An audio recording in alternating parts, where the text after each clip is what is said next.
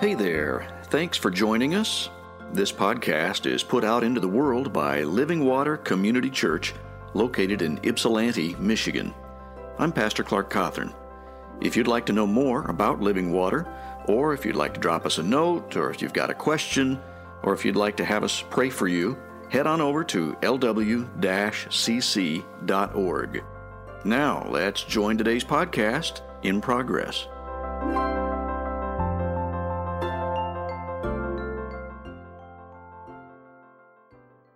Knowing the Father. We're going to discover today how knowing the Heavenly Father is very personal, not just to us, but it's personal to Him, and He would like it to be personal for us as well. Some of you may have heard different Christianese phrases tossed about, like, somebody needs a personal relationship with Jesus Christ, our Lord and Savior. And that rolls off the tongue for those who have used that phrase many times before. But we're going to unpack this passage of Scripture, John 14, 1 through 15 today, and find out why that's so that hopefully it will mean something personal to each of us as well. I'm going to read the first 15 verses of John chapter 14. I would kind of prefer that you not follow along in your Scripture today so that we can use the first century tradition of their orally producing the word to you and letting those words pour over you. So just take in these words as I read them together. John 14, verses 1 through 15. Don't let your hearts be troubled. Trust in God, and trust also in me. There's more than enough room in my Father's home. If this were not so, would I have told you that I'm going there to prepare a place for you? And when everything is ready, I will come and get you, so that you will always be with me where I am. And you know the way to where I'm going. No, we don't, Lord, Thomas said. We have no idea where you're going, so how can we know the way? And Jesus told him, I am the way, the truth, and the life. No one can come to the Father except through me. If you had really known me, you would know who my Father is. From now on, you do know him, and you have seen him. And Philip said, Lord, show us the Father, and we'll be satisfied. And Jesus replied, have I been with you all this time, Philip, and yet you still don't know who I am? Anyone who has seen me has seen the Father. So why are you asking me to show him to you? Don't you believe that I am in the Father and the Father is in me? The words I speak are not my own, but my Father who lives in me does his work through me. Just believe that I am in the Father and the Father is in me, or at least believe because of the work you have seen me do. I tell you the truth. Anyone who believes in me will do the same works I have done, and even greater works, because I'm going to be with the Father. You can ask for anything in my name, and I will do it, so that the Son can bring glory to the Father. Yes, ask me for anything in my name, and I will do it. And if you love me, obey my commandments. Let's pray together. Father, illuminate your word to us this morning, I pray. Give us the opportunity to see you so much more clearly that for us it really does become personal. I pray in Jesus' name. Amen. Joy and I were led to see that movie that we had seen on the big screen in the movie theater, but we saw it at home recently, and this was the story about Louis Zamperini, the great runner from Torrance, California, who wound up being an Olympic runner. And then he was drafted, he went into the military, and a plane that he was in as they were doing a search and rescue mission, the plane was in pretty bad shape to start with. I don't even think they got shot down, the plane just fell apart, and it crashed into the ocean. And he and two other guys on the plane survived, the rest of the crew were killed. And so Louis survives for an incredible number of days in this life raft, existing on nothing but caught rainwater and a few fish that they could catch. And then there was sort of the good news, bad news scene where you can see the shadow of a ship coming over them, and he lifts one eyelid and he says, oh, good news, bad news. And they look up. The good news was they're being rescued. Bad news was it was the enemy. So they were picked up by the enemy and put into a prisoner of war camp, and then transferred from one prisoner of war camp to another. And that whole story about Louis and his resolve to not give up, to not be broken, is incredible. In fact, the name of the movie is Unbroken. And this particular scene that this picture comes from was really striking to me, because he was out in a railroad yard. They'd been working on the coal barges, and so they were filled with soot, as you can see here. And the one commander of the camp was just so cruel. He just had it out for Louis, probably because he knew that Louis had been sort of a famous person because he'd been in the Olympics and whatnot. And he just picked on Louis mercilessly. And finally, he got so angry that he said, "Pick up that piece of lumber over there." It looked like a railroad tie, huge piece of wood. And he was so weak already from malnutrition and overwork, so he could barely lift it. But he said, "Lift it above your head." And Louis spends all the energy he can expend just getting that piece of lumber up over his head like that. And he goes, now to the guard over here, he says, "If he drops it, shoot him." And you're thinking, there's no way. He can't exist with this piece of lumber over his head. He has to drop it. And he almost stumbled at one point and had to kind of do this little number a little bit. And people were thinking, oh, no, no, no. Of course, we know he lives because it's a biography. But he manages to keep it upright, and then he just stays there and stays there. Until everybody in the theater, we're just holding our collective breath. And he has such a show of resolve that the commander almost has a public humiliation and kind of breaks down a little bit. And he cries and throws a temper tantrum. And finally, instead of having him shot, this same man with a bamboo pole just beats the tar out of Louis and leaves him, he's thinking maybe even to die out there by the railroad yard, on the ground. Another guard watches him all night long. He finally comes out of his stupor, and he's healed from all these wounds over time. But his resolve was just remarkable. And there's been another movie that's been made now by a Christian organization to take us through the rest of the story, because we find out that he goes to a Billy Graham crusade after he gets back to California and gives his heart to Christ. He had promised God in that life raft as he was floating. He made one of those life raft confessions and said, "God, if you just get me through this ordeal, I promise I'll spend the rest of my life serving you." And he didn't do that right away because he went through a period of PTSD, which they knew nothing about back then. His wife did everything she could to help, but he was in bad shape for quite a while. And then finally, it was as though God just said, "Okay, enough. I'm going to heal you from all this past that you've been working with." And he finally saw that the only way forward was forgiveness. And remarkably, Louis took a trip back to the country, in that case it was Japan, where he had been held as a prisoner of war, and arranged for a meeting. The only one who didn't show up was that commander who had been so cruel to him. He tried to reach out to him, and he gave them his forgiveness and gave his testimony. And he literally dedicated the rest of his life to sharing God's love and the reason for his ability to forgive, because of Christ who forgave him. So it's a remarkable story. So I start with that because I think we're going to be able to see some parallels a little bit in what's going on here as I bring out just 5 things in the passage that I just read for you that I think are worth highlighting. First of all, it's so simple. It stares you in the face, but it's right there from what God is telling through Jesus to his disciples, especially Thomas and Philip.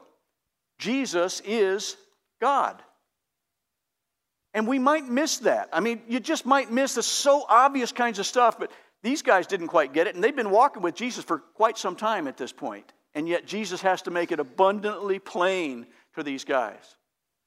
John, of course, gets to the point much quicker than the other gospel writers. There are the 4 gospels, Matthew, Mark, Luke, and John. John gets right into it. The very first verse in the very first book of his gospel. In the beginning was the Word, and the Word was with God, and the Word was God. Logos. The Word was Jesus Christ. And he makes that so clear right off the bat. Then later, he says, "And the Word became flesh and made his dwelling among us." That's the incarnation, of course. And then, "Don't you believe," John 14:10, "that I am in the Father and the Father is in me?" You can almost see Jesus starting to get much more pointed with his disciples then, because Jesus is ramping up his ministry and getting ready to do the one act that's going to be required so that everybody can find true forgiveness. Number 2, if you know Jesus, you know God. Jesus is making that abundantly clear for us too. And for those of us who've been raised in the church, we go, well, yeah, I know that. It's amazing to me how many people don't know that. We have so many questions out there from people that we might even run into on the job, in school, wherever you're surrounded, that they might not really get this. If you know Jesus, you know what God is like. Jesus says that. I'm in the Father is in me. Just believe that I am in the Father and the Father is in me. He goes a step further and said, if you can't believe that, at least believe based on the works that I've been doing. Because clearly only God could do the kind of works that I've been doing. And even though I am in the flesh, I'm co-equal with God. Number three, knowing God is personal. Now this is the crux. This is where it really starts to make sense to me. Sometimes I have tried to help wrap some mic cords when we're getting ready to tear down. And there's a certain way that we like to have them done. And I have learned over time that the reason you do them a certain way is because they tend to not get tangled so that when you want to open them up again, you're not having to undo a bunch of spaghetti. But mic cords and electrical cords have a way of turning themselves into knots. And particularly if you don't know the right over-under coil thing or whatever. But knowing God is personal is kind of the one strand of cord that if you work at it for time, you know how you've done this at home? Maybe you've got a long extension cord.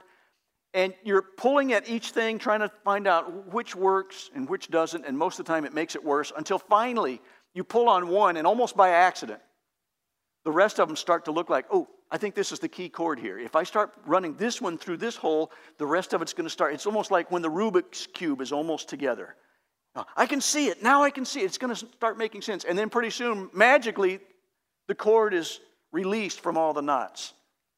Well, there's something that we need to release ourselves from, and I'll talk to you about a moment. This is something that's very pervasive in our society today. It's a lack of connection.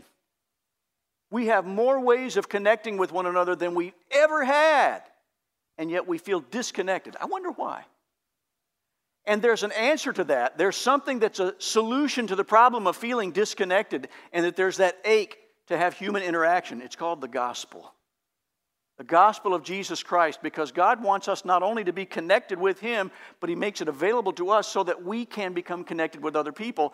And when we understand the one thing from this passage that we looked at, it becomes the one chord that you tug on, that God wants a personal connection with us. That's the one strand that starts to make you unravel all of the other knots that we create for ourselves when we're trying to figure God out apart from having a personal connection. You can go through any number of Bible studies, and if you're lacking this one chord, if you're lacking that one piece of the puzzle, it's not going to make sense, and you're just going to keep wrapping yourselves into knots unless you understand that God wants a personal connection with us.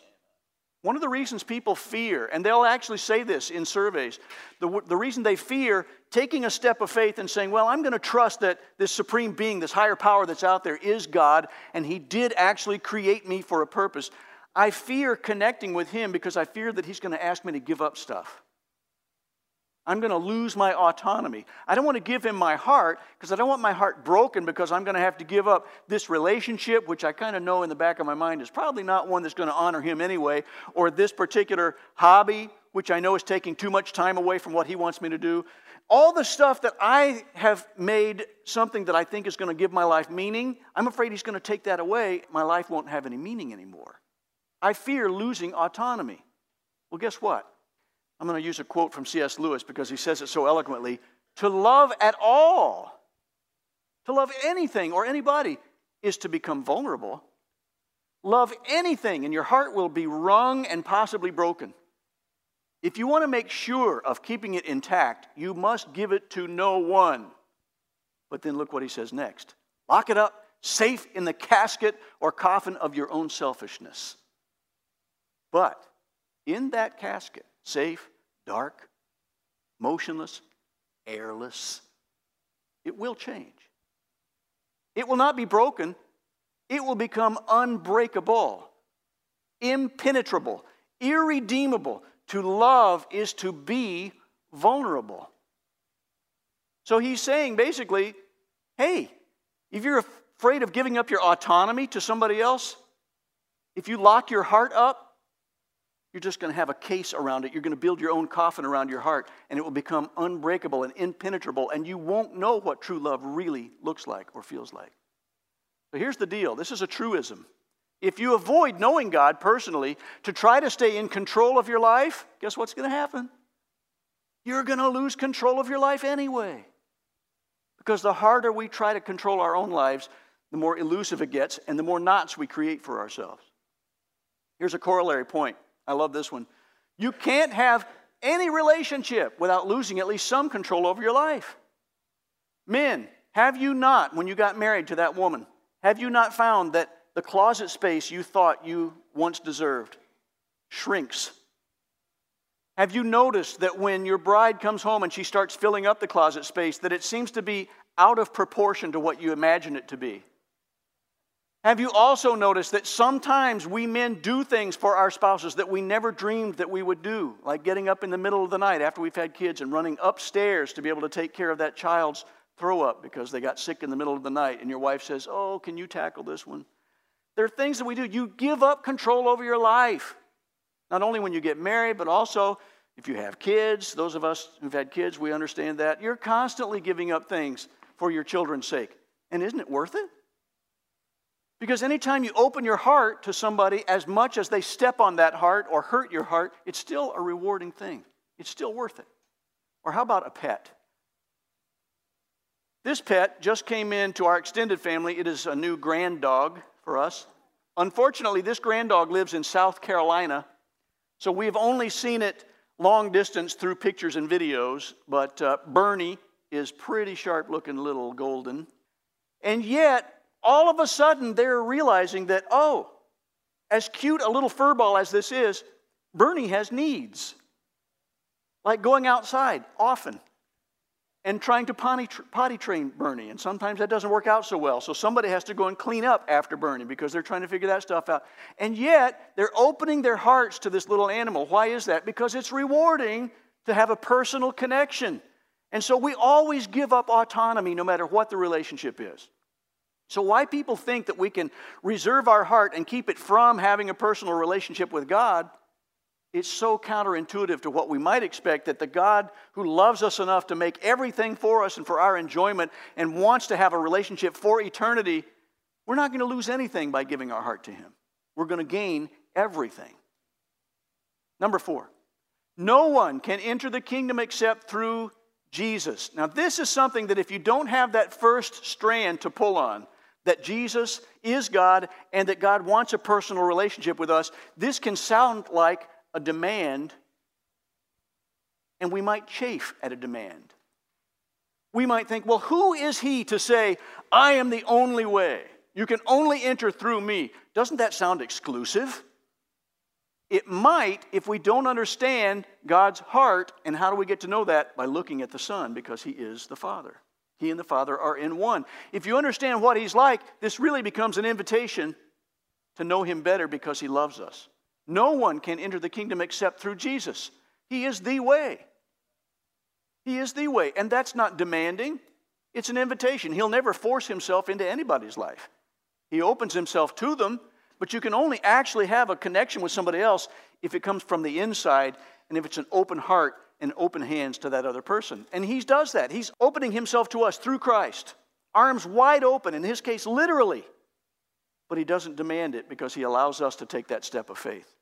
He's not just a help for us to find a job or a school or a spouse or forgiveness that seems elusive sometimes. He's not somebody that we can say, okay, God, I need your help on this one. I've been doing pretty good in all these other areas of my life, but right now I need your help on this one. So if you could please help me find that job, because I've been without a job for a while, so I'd really appreciate that if you could help me with that. Or I need to find the right school. Some of you have made that choice already. I'm grateful to see that some of our grads are locking in on what their next steps might be. Or I need a spouse so badly, God, can you help me with this one? Or I'm having a really difficult time forgiving. Please help me with that. He's not a help. He's the reason. He's the reason why we have a job. I and the other people who are gifted in this congregation to help teach and train in righteousness and do the things and unpacking the word and all that stuff, Paul tells us that we are here to equip the saints for the work of ministry. I was reading an article last week that said some of us need to apologize to our congregations for making it sound like you all exist to support my ministry. That's so wrong on so many levels. I'm here to support your ministry. I'm here to help equip you, because of this workplace ministry, the places that you go and the people you see and the people that you minister to every day of your week, that's where ministry really happens. And so I'm here to actually support you, hoping to show that with God there's a reason to do everything you do out there in the workplace and at home. He is the truth as well. Some people chafe at that these days because they think everything is relative, but he really is the truth. And Jesus' teaching, because it's truthful, is so much more important than feelings. So much more important. If I've got something that I want to have validated, where do I go? Well, I don't go to my feelings, because my feelings lie to me. I know my dark heart, and I know that sometimes my feelings will tell me something is good. Well, if it feels so good, how can it be so wrong? Happens all the time. Jesus' teaching is so much more important than our feelings, and it's more important than others' opinions.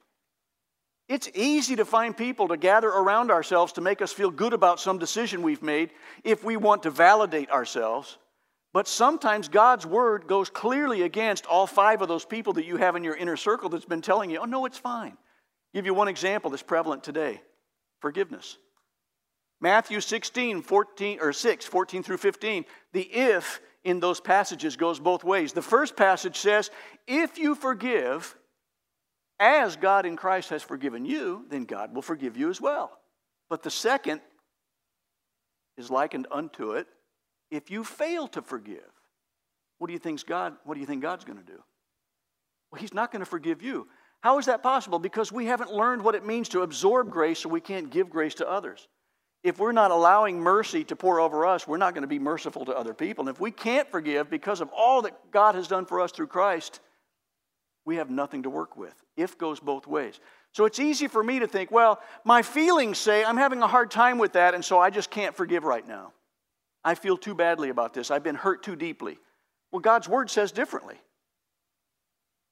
God's word doesn't mince words. It says, hey, you need to forgive. It's for your own freedom. If you don't forgive, you're the one who keeps heaping toxicity into your own life. That other person that you haven't forgiven yet, they may not be fazed by the way you're feeling right now. So it's not for them. You need to forgive to unburden your own heart and to take that shell from around it, because you're burying it in the coffin of your own making. The example which I saw, and I'm going to bring it back to that movie that I alluded to, Unbroken with Louis Zamperini, he understood that the if goes both ways. Louis figured out that he had to move forward by forgiving those who had captured him and made his life miserable for months, almost killed him. He had to forgive. And in so doing, he felt that his whole life had been lifted, transformed, given a new sense of purpose. And that's true for Louis, and it's true for us as well. So how could Jesus be so demanding if he says, you're supposed to forgive this way? Why is that? Because for Jesus, think about it. Think of all he did for forgiveness. Jesus personally took our burden off of us because of what he did for us on the cross. For him, forgiveness is personal. God chose personally to take care of the sin need because of Jesus and what he did for us. So it's very personal to him. It's not some concept that goes out into the ether. This was extremely personal for him. And yet, as he was hanging on that cross, he could say, even to those people who were responsible physically for putting him up there, Father, forgive them, for they know not what they do. And he is the way. This seems exclusive today, too, for some, and yet it's an invitation. He says, no, I want to make this personal. Invite me into your life, and I'll show you the way. The only way to have a personal relationship with God is to get to know Jesus Christ, so that you can fully embrace his heart and understand what he's like. He desires to know us personally. Let's say, this is totally hypothetical because everybody knows I'm great with directions and I never get lost. Let's say that in a couple of months, Joy and I are over in Scotland on our sabbatical, and we're trying to figure out how to stay left and drive on the opposite side of the road. And we're following our GPS or map. We didn't have a GPS the first time we were there. It's a challenge. I found some roundabouts that took us by the same village 3 times for some reason. Strange the way the roads are laid out that way to take you by a village several times in a row. But let's say that I should happen to get lost, and I pull over onto a little pullout somewhere, and I'm trying to study my phone or a map or something, trying to figure out, but how do I get there? I know where I'm trying to get to. I don't know how to. And let's say that a nice, friendly Scotsman hikes by, and he says, oh, I can see that you're having a problem here. Would you mind telling me where you're trying to get?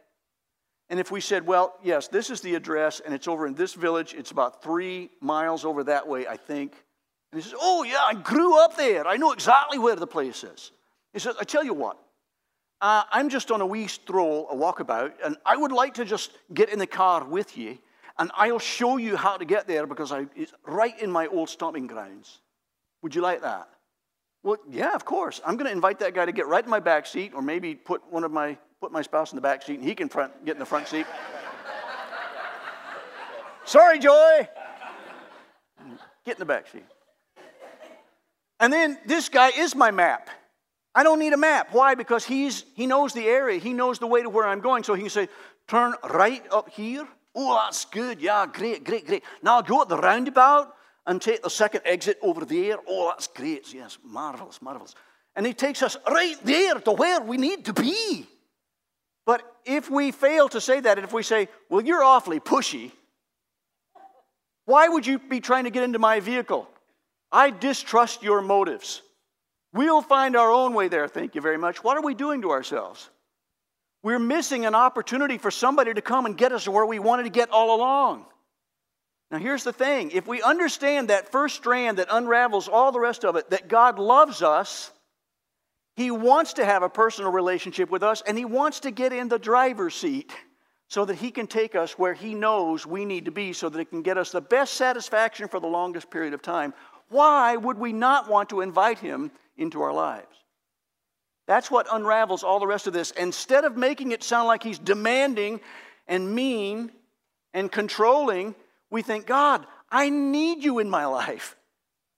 I want those boundaries that you're establishing for me.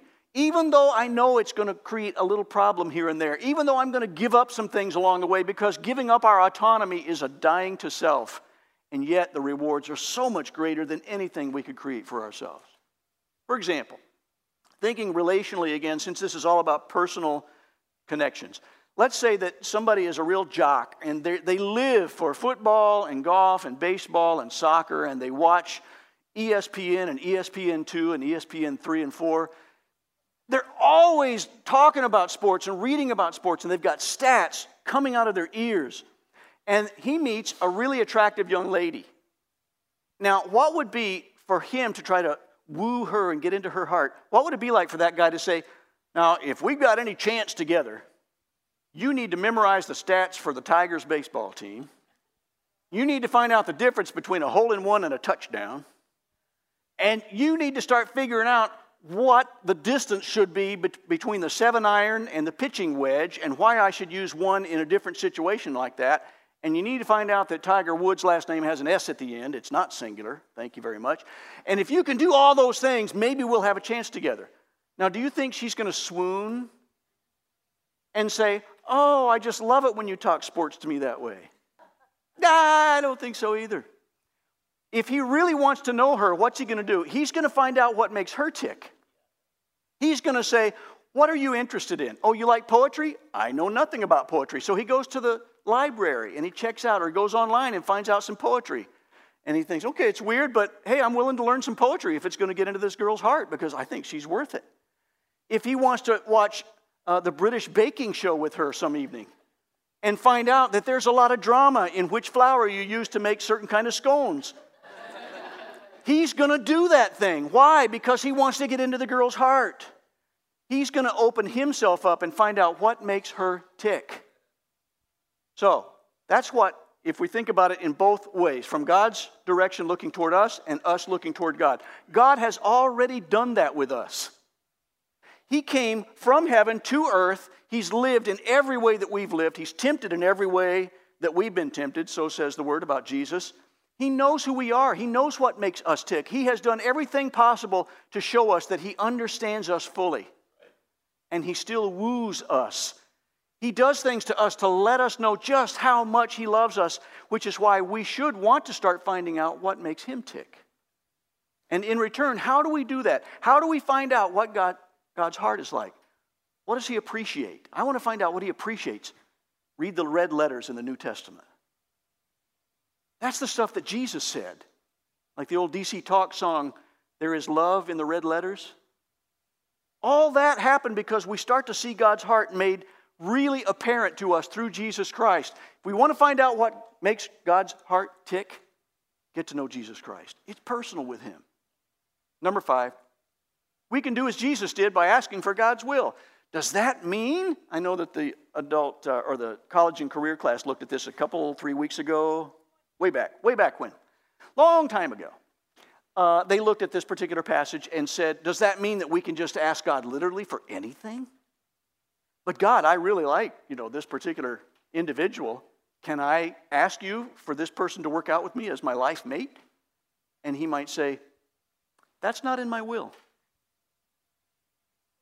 But I ask you in Jesus' name. I mean, I put in Jesus' name at the end of that. If I ask you for a new car, I said it in Jesus' name. Won't you give that to me? Should I wake up tomorrow and expect to see one in my driveway? That's not what he's talking about here. To ask something in Jesus' name means that we're lined up with his will, and therefore our request comes with authority. But in context, look at everything Jesus has been doing. What's his purpose? He's been coming so that we can understand how to be reconciled to God and how to be forgiven and to become agents of reconciliation. So anything we ask in Jesus' name is going to be something that we already know makes God tick, because we've gotten to know him through Jesus Christ. If you move Jesus out of the equation and we have our mindset of God as the great genie in a lamp, then we can say, I'm rubbing the lamp, I'm reading the Bible, I grab this verse, I'm going to say, God, give me a $250,000 a year job in Jesus' name.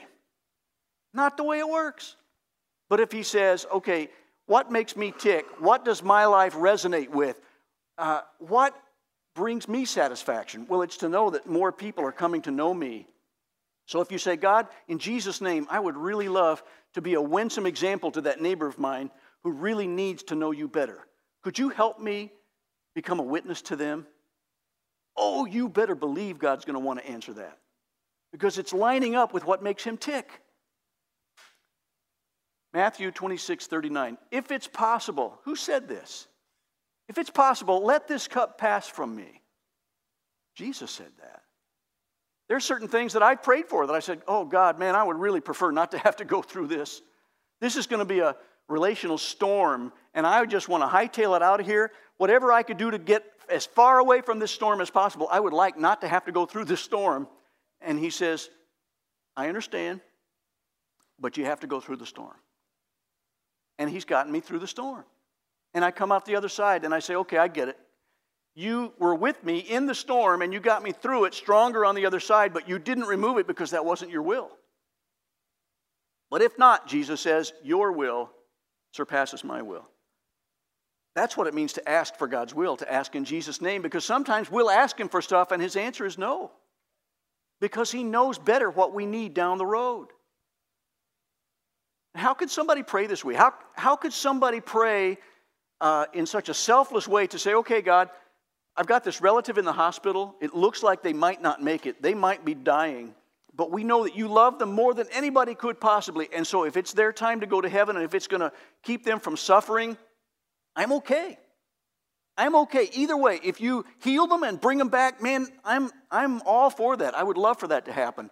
But if you know them well enough to know that their suffering is just about at an end, I trust you with their life. How can they pray that way? How can you pray, okay, God, I'm going to be obedient to you and go into this situation, but it might not go well for me. It's possible that I might be hated. Other people might not agree with what I'm sharing, and yet I'm willing to abide by that because it's your will. And so if this can be eliminated, great, but if not, I'm still okay with whatever happens because I trust you. How can people pray that way? It's because God's personal. It's because he takes everything we do personally, and he's trying to strive to do everything he can to get our attention so that we can open up to him for eternity, not just for this earth. And I have to ask, this is something that you, with a message like this, how can you have a preacher not ask this question at the end of the sermon? Do you know God personally? And some people today might think, well, you're getting kind of personal, aren't you? That's kind of the point. That's kind of the point of this whole passage, is that God is saying, yes, I want to introduce myself to you. Let me do so through my son, Jesus Christ, because he's showing you my heart. He's in the Father. I'm in him. We're one. We're one and the same. If you know Jesus, you do know who I'm like. So do you know Jesus? And if so, will you accept what his will is for you in your life? Let's pray together. Father, there are certain things that, in my life anyway, I feel like I've read these passages so many times that it's easy to sort of gloss over them and to feel like, yeah, I've heard this one again. And yet, through your Holy Spirit, somehow you have a way of revealing new things, new insights to us. And you have a way of probing our hearts. And I pray that you'll do that, that even through these words today, you will have probed some hearts, so that people would be more open to what it is you're asking for us to do in response to this message. And Father, we do want to know you personally. You're for us. He who has been set free by Christ is truly free. They're free indeed. And I pray that people will get that they'll understand that you're not an autocrat who's looking to make our lives miserable by telling us a lot of things that we can't do, but you're a God who loves us enough to send your only Son in our place to pay the penalty that only you could pay, so that we could open up to you and find out what makes your heart tick. I pray that we'll do that we'll find out what brings you satisfaction, and that we'll live in that space, because that means it's going to pour over into our lives and we'll have satisfaction in return. Be personal in our lives as we personally walk in step with you, I pray, in Jesus' name.